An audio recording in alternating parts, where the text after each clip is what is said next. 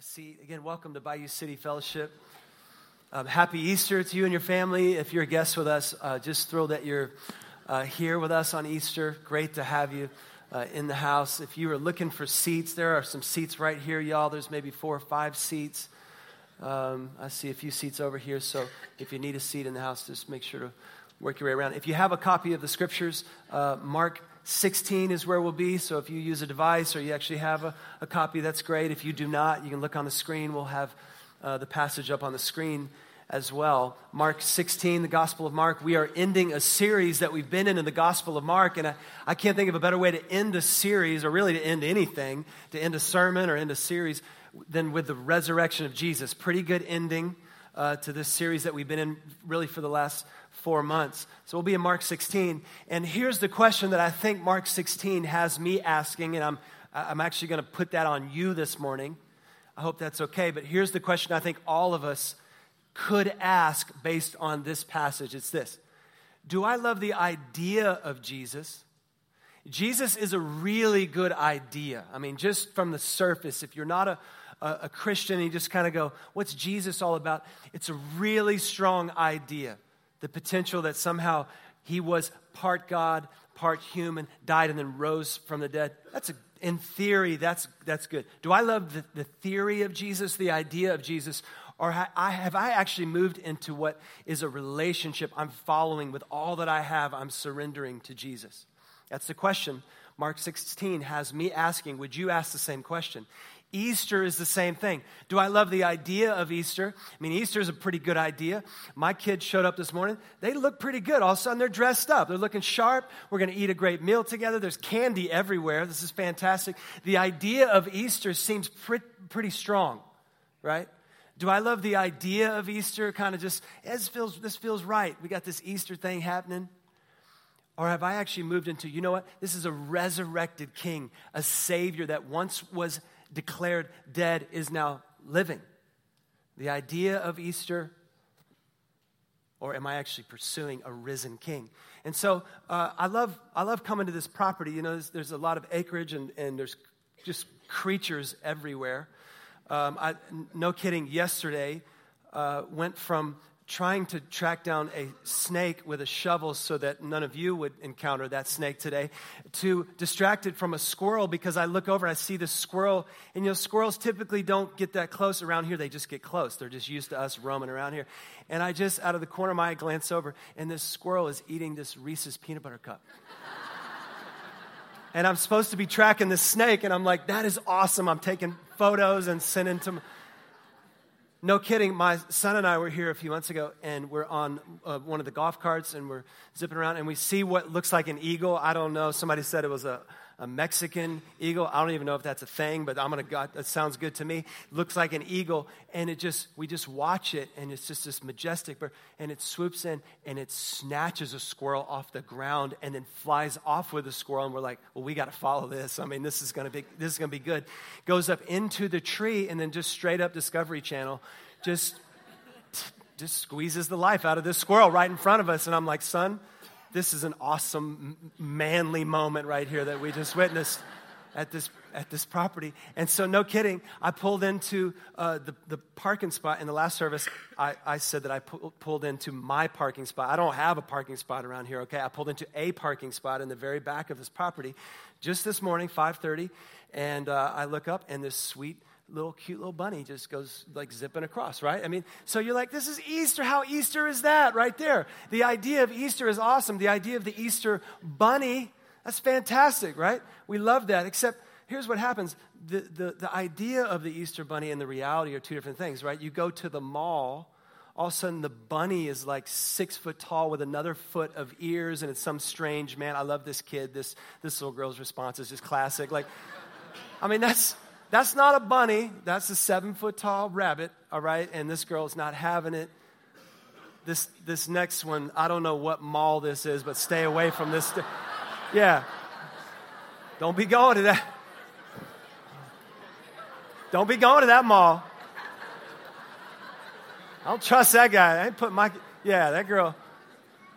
And then this last one, eh, the, yeah, I don't know. There's, this, this has to be in Louisiana somewhere. I mean, there's no way that's in Texas. Get that off the screen. That's like an Easter werewolf, right? Well, I thought we were talking bunny. All of a sudden, this thing's seven, seven foot tall and it's got claws. That's going to give me nightmares, actually. Here's the thing in this passage today, we're not going to, you know, we're not going to see uh, werewolves, but we are going to see this, this idea that, hey, uh, there's a theory here and something that I think is accurate, and I'm going to move from just this theoretical idea into a relationship with Jesus. The disciples, this is what happens in Mark 16. So if you have a copy of the scriptures open there, we're going to read 14 verses, 13 of them right now, and then we'll hit verse 14 here in a minute. So Mark 16 verse 1. When the Sabbath was past, Mary Magdalene, Mary the mother of James, and Salome bought spices so that they might go and anoint him. And very early on, the first day of the week, when the sun had risen, they went to the tomb. And they were saying to one another, Who will roll away the stone for us from the entrance of the tomb? And looking up, they saw that the stone had been rolled back. It was very large, and entering the tomb, they saw a young man sitting on the right side, dressed in a white robe, and they were alarmed. Of course, an angel of the Lord. And he said to them, Do not be alarmed. You seek Jesus of Nazareth, who was crucified. He has risen, and he is not here. See the place where they laid him, but go tell his disciples and Peter that he is going before you to Galilee. There you will see him just as he told you. And they went out and fled from the tomb, for trembling and astonishment had seized them. And they said nothing to anyone, for they were afraid. Verse 9. Now, when he rose early on the first day of the week, he appeared first to Mary Magdalene, from whom he had cast out seven demons. She went and told those who had been with him, his disciples, as they mourned and they wept. But when they heard that he was alive and had been seen by her, they would not believe it. After these things, he appeared in another form to two of them as they were walking into the country, and they went back and told the rest, meaning the rest of the disciples, but they did not believe them. And so here's what you need to know most of these disciples would have been somewhat familiar with the Old Testament teachings. There was a prophecy about Jesus and what would happen to him. And then these disciples, just average men, tax collectors, fishermen, just pretty straight up average guys, they began to follow Jesus wherever he went. Hey, I'm leaving my job. Hey, I'm leaving my hometown. I'm following this guy. And what happened is they would hear him teach, and then he would pull them away he'd teach a, you know, a large crowd and then he would say you know hey let's just let's just the, the few of us here let's, let's circle back here and i'm going to teach you some very specific things. And if you've been with us at all at bayou city we've walked through the gospel of mark you've heard jesus teach over and over to these disciples. Number one i'm going to be arrested. Number two i'm going to die. Number three in three days i will rise again Chris, put that up. So these three, there's three moments just in the last few chapters that we've been in Mark 8, Mark 9, two verses in Mark 10. If you look these verses up, they just say pretty simply Jesus says again, here's how this is going to go down. Do you have kids? Some of you do. Some of you, you still are, you know, technically a, a kiddo. Well, with my kids, we have five kids, and I don't know everything about being a father, I'm getting there and I love talking to older fathers. Give me some wisdom, give me some encouragement. One thing I know about kids is sometimes you repeat yourself, right? That's true of me, actually. My wife needs to repeat herself with me because I don't always listen. So, with my kids, I'm saying, here is the plan for the day. Here's how this is going to go down. And a couple hours later, I have to pull them aside and say, here's how this are you listening to me? That's my i love to say that and you know i'm are you hearing the words coming out of my mouth? Here's how, here's the plan for the day. And jesus has pulled these disciples in close uh, time after time and he said i will die but there's hope. In three days i'm going to rise again. This was not news to them that this was a possibility. So when we get to mark 16 all of a sudden the disciples, this does not seem to even be on their radar. Did you, did you, is that kind of what it feels like? I mean, it said that they're basically, they're together, they're mourning and they're weeping, and the idea that somehow Jesus is going to walk back into the room is, doesn't seem to even be on the table. All of the reminders, in one ear, out the other. And so, what's happening with the disciples? Well, I, I started to think about, well, what keeps you and I from, I mean, we've heard this, right? I mean, you, you don't have to be a regular around here to just hear that, hey, Jesus died and rose again. I mean, that's just something that most of us hear quite often. What keeps you and I from truly believing it. So I, I, was researching just this week what are the, the, the, prominent theories that keep you and I from believing that this actually happened. So, uh, number one, which uh, these are, these are uh, fascinating, if not. Um, if not, some of them are just, are just dumb, but they're fascinating, okay? So, number one would be these ladies showed up at the wrong tomb. And so when they arrived at the tomb, they thought this was Jesus' tomb, but this was actually some other tomb where the stone had already been moved out of the way. And when they looked inside, there was no body. They declared Jesus had been raised from the dead. That story began to grow and to grow. And then here we are 2,000 years later, still telling the same story. That's, that's a theory, highly unlikely, but that's, that's theory number one. Number two is that they were hallucinating. So apparently, they uh, partook of some hallucinogens and uh, together a group hallucination where they saw the same visual and they uh, concocted the same story, and then that story has now grown and grown. Highly unlikely that they were hallucinating. But number three, the swoon theory. Have you heard of this? That Jesus was not actually dead on the cross?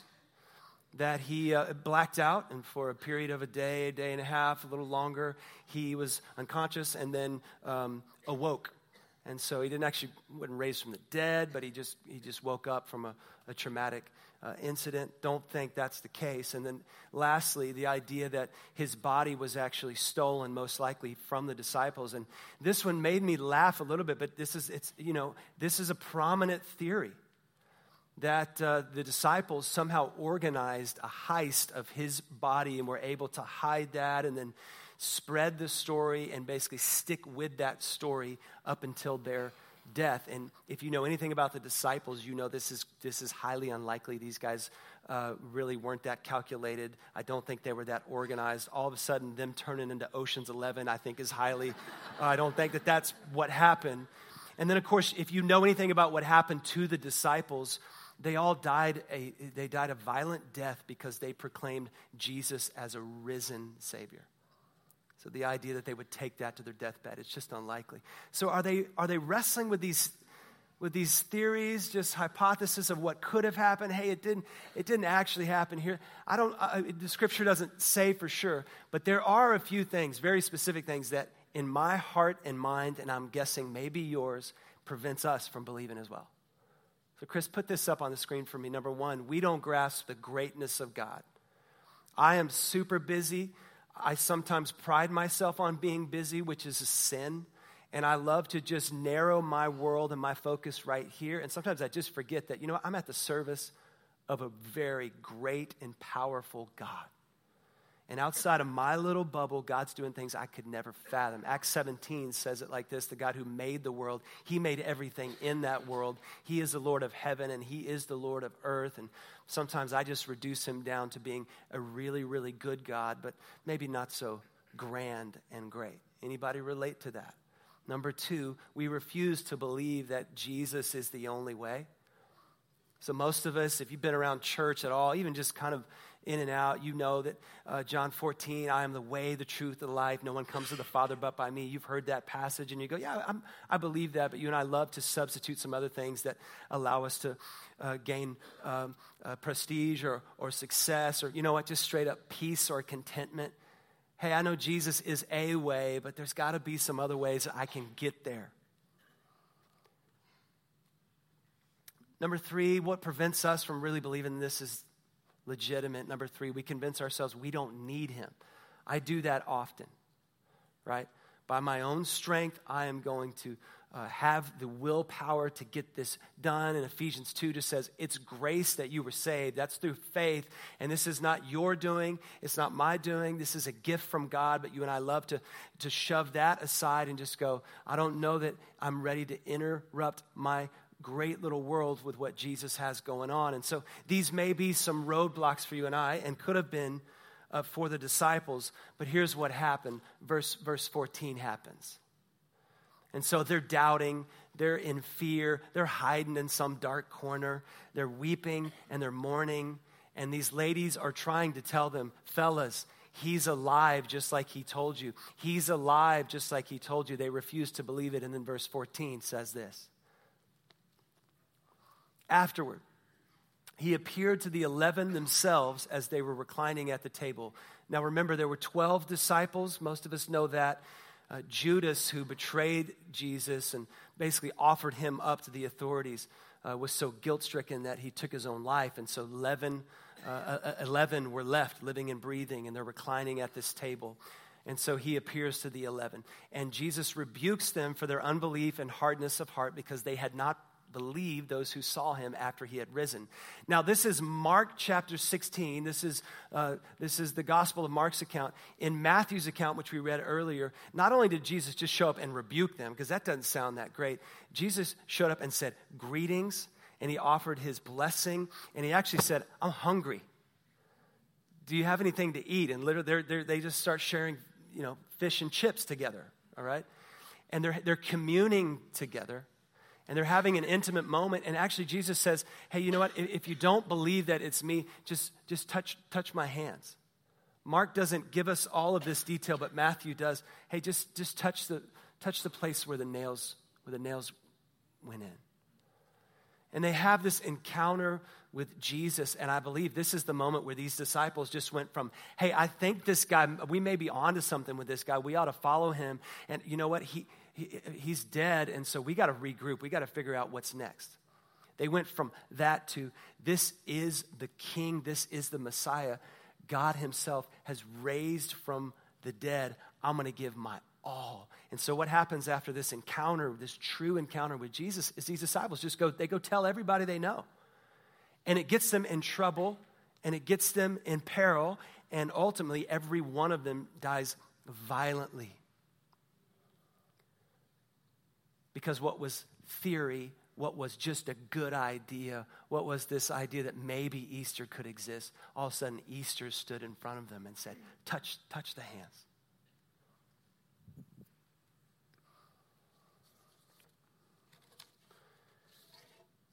a true encounter with Jesus for the disciples and for you, it will move you from theory to relationship. And I don't think there's ever been a society in the history of mankind where it's so easy just to be theoretical about the things of Jesus. We don't necessarily need him. We don't necessarily think that he's great. We think there may be some other ways here. And when you encounter Jesus, it just moves you from that theoretical world to actually knowing and following him.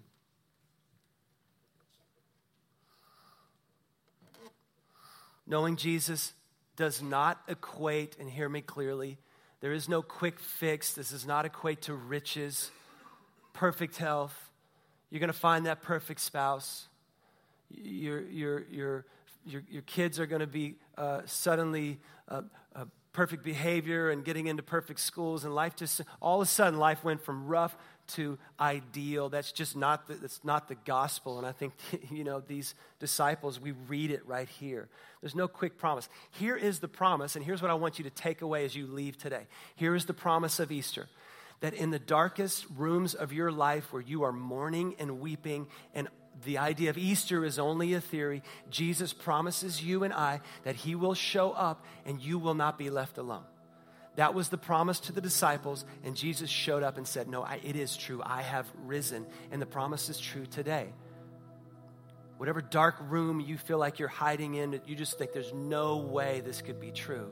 Jesus shows up and says, Hey, life's not going to be perfect, but I'm not going anywhere. I'm with you.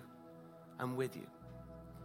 And so in 2017, as I started just to think about, well, how do I communicate this to you? Because there's been a lot of Easter messages, and I sure don't profess to have some great Easter message for you. One of the, one of the beautiful things about being one of your pastors is that in a church like ours, which I feel like is a fairly honest and open church, and I love that, we celebrate well. We celebrate well. A lot of you in the room, we've had. Uh, we've had great meals together and shared great moments together. We also are going to mourn together. So, in the valleys of life, we're just going to be real about what that looks like, and we're going to seek the Lord together. And one of the great joys about being a pastor is you get to be a part of weddings, you get to be a part of kids coming into homes, you get to dedicate kids, you get to be part of baptisms. You also get to be a part of, of, of funerals and, and uh, when marriages are, are, are, being torn apart and kids are struggling and finances are, are nuts. You get to pray with folks and just say, hey, you know, I don't have every answer, but I know Jesus is not going anywhere with you. And I just pray that you sense that and know that. And so as we share that with, with, with you and hopefully you with me, I wanted to take maybe three or four minutes and just tell you about a few people in our church. So, some, some friends of mine, and we're good friends, and I know that we're good friends because we ate at, um, at Gringo's Tex Mex and they paid for it. That's friendship right there. That's, that's good friends. When they pay, right, Dom? That's good. That's friends right there. And so we shared a meal together, and their story is this that uh, in a very dark season in their marriage, infidelity and betrayal, and uh, what was united was torn apart. And uh, many of you, you just you've seen that up close. Uh, we have. Liz and I could just tell you in our own families, we've just seen it up close. And you, the kids were young, and uh, it led to divorce, and it led to, to being separated, and just some really dark days in this young family's life. And I would imagine if they were to have this microphone, they would just go, not a ton of hope. Uh, not hope that things are just going to somehow get better. And just through the course of a few months, there were several people in this man's life who started just to point him to Jesus and speak truth to him and just remind him of the gospel. You are not too far, you are not too broken Slowly, he started just to yield his life to Christ, where he just confessed Jesus as Savior.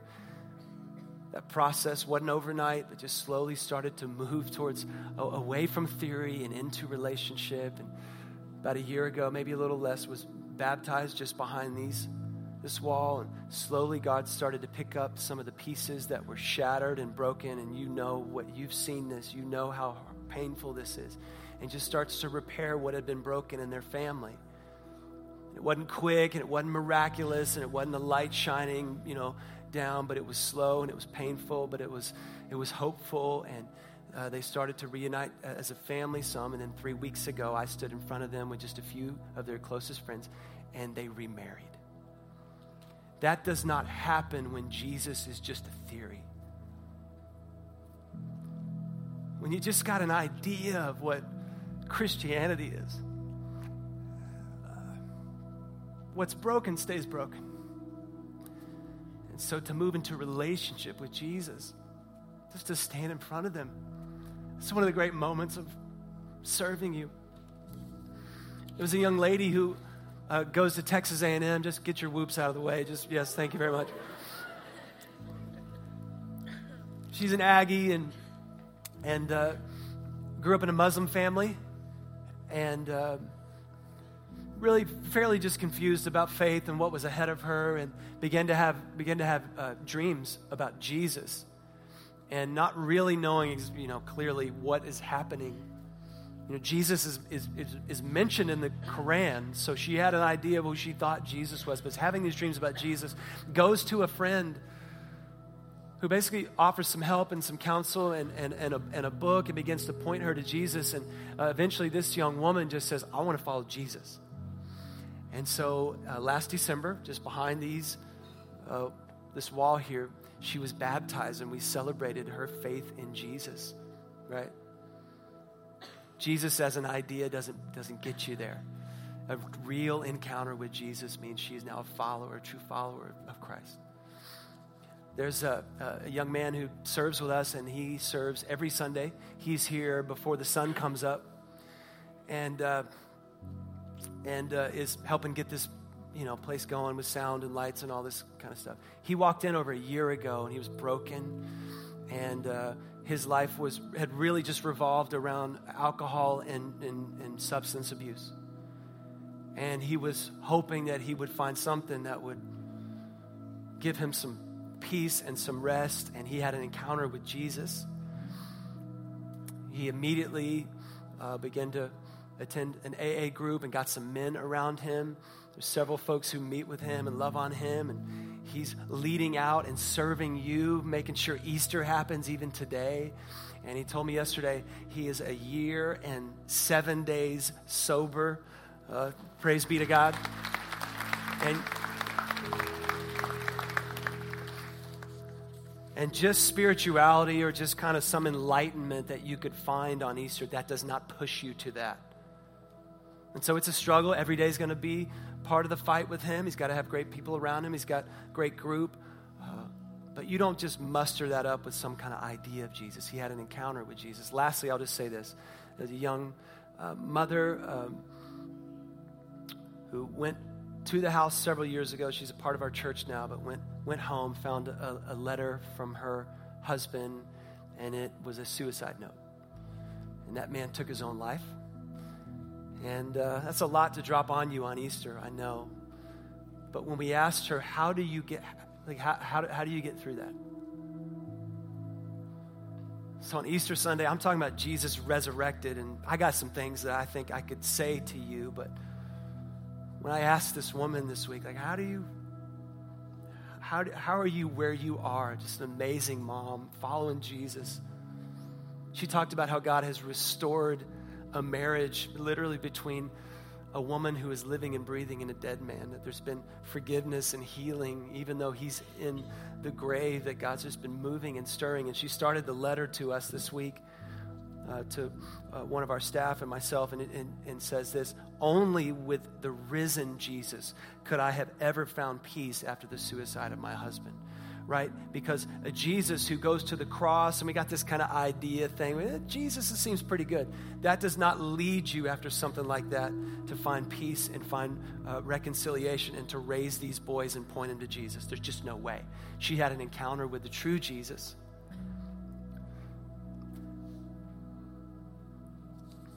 And so the good news of the gospel on this Easter Sunday is this no one or no circumstance, no matter how deep or dark you think you are in right now, no one or no circumstance is beyond the grace of Jesus. That's the good news of the gospel. There is no dark upper room of your life where you're hiding out and you are mourning, where Jesus will not show up and say, I'm not leaving. I've been resurrected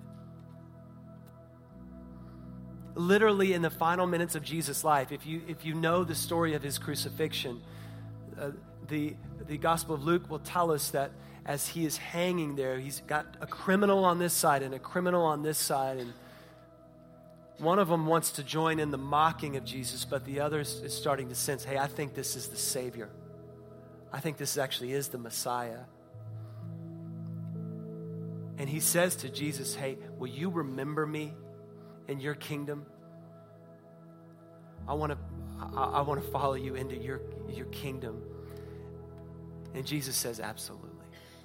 In the final minutes of his life, a murderer turns and says, I want to have a real encounter with the Messiah. I don't know if you caught it, but Jesus, uh, after being raised from the dead, the angel says, Go tell the disciples. And then in this passage we just read, he says, Go tell Peter. Did you hear that? Right? So no, nobody had denied Jesus like Peter. Nobody was more distanced and had distanced himself further than Peter had. And Jesus could not wait to tell Peter the good news of his resurrection. Paul himself, as you know, wrote most of the New Testament, murdered Christians, had a real encounter with Jesus. What he thought about Jesus, this idea of Jesus, turned to a real encounter. And then he ends up writing most of the New Testament. The good news of the gospel is you are not too far for the resurrected Jesus this morning. And so, how, do you, how, how does that go down? Great message, great point, but what happens next for me? Romans 10 9 says it extremely clear, and I want you just to meditate on this. I want Chris just to leave it up for a minute. This is not rocket science. You don't come with, well, if I can just get these things in order, if I can get my life on this certain trajectory, if maybe, you know, if we can just get to this point, maybe we can figure this religion thing out. Romans 10 9 just says, here's what you got to do. If you confess it with your mouth that Jesus is Lord, I'm going to speak it, and then I want to believe it within. That he's no longer dead, but raised from the dead. God raised him from the dead. I'm going to speak it and I'm going to believe it on this Resurrection Sunday. You will be saved.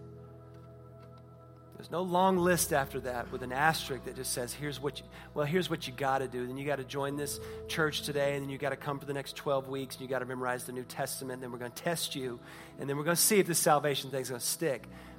Romans 10 9, I'm going to speak it, I'm going to believe it. He is resurrected. I need him. I will be saved. And so, in just a minute, we got friends that are going to stand right here.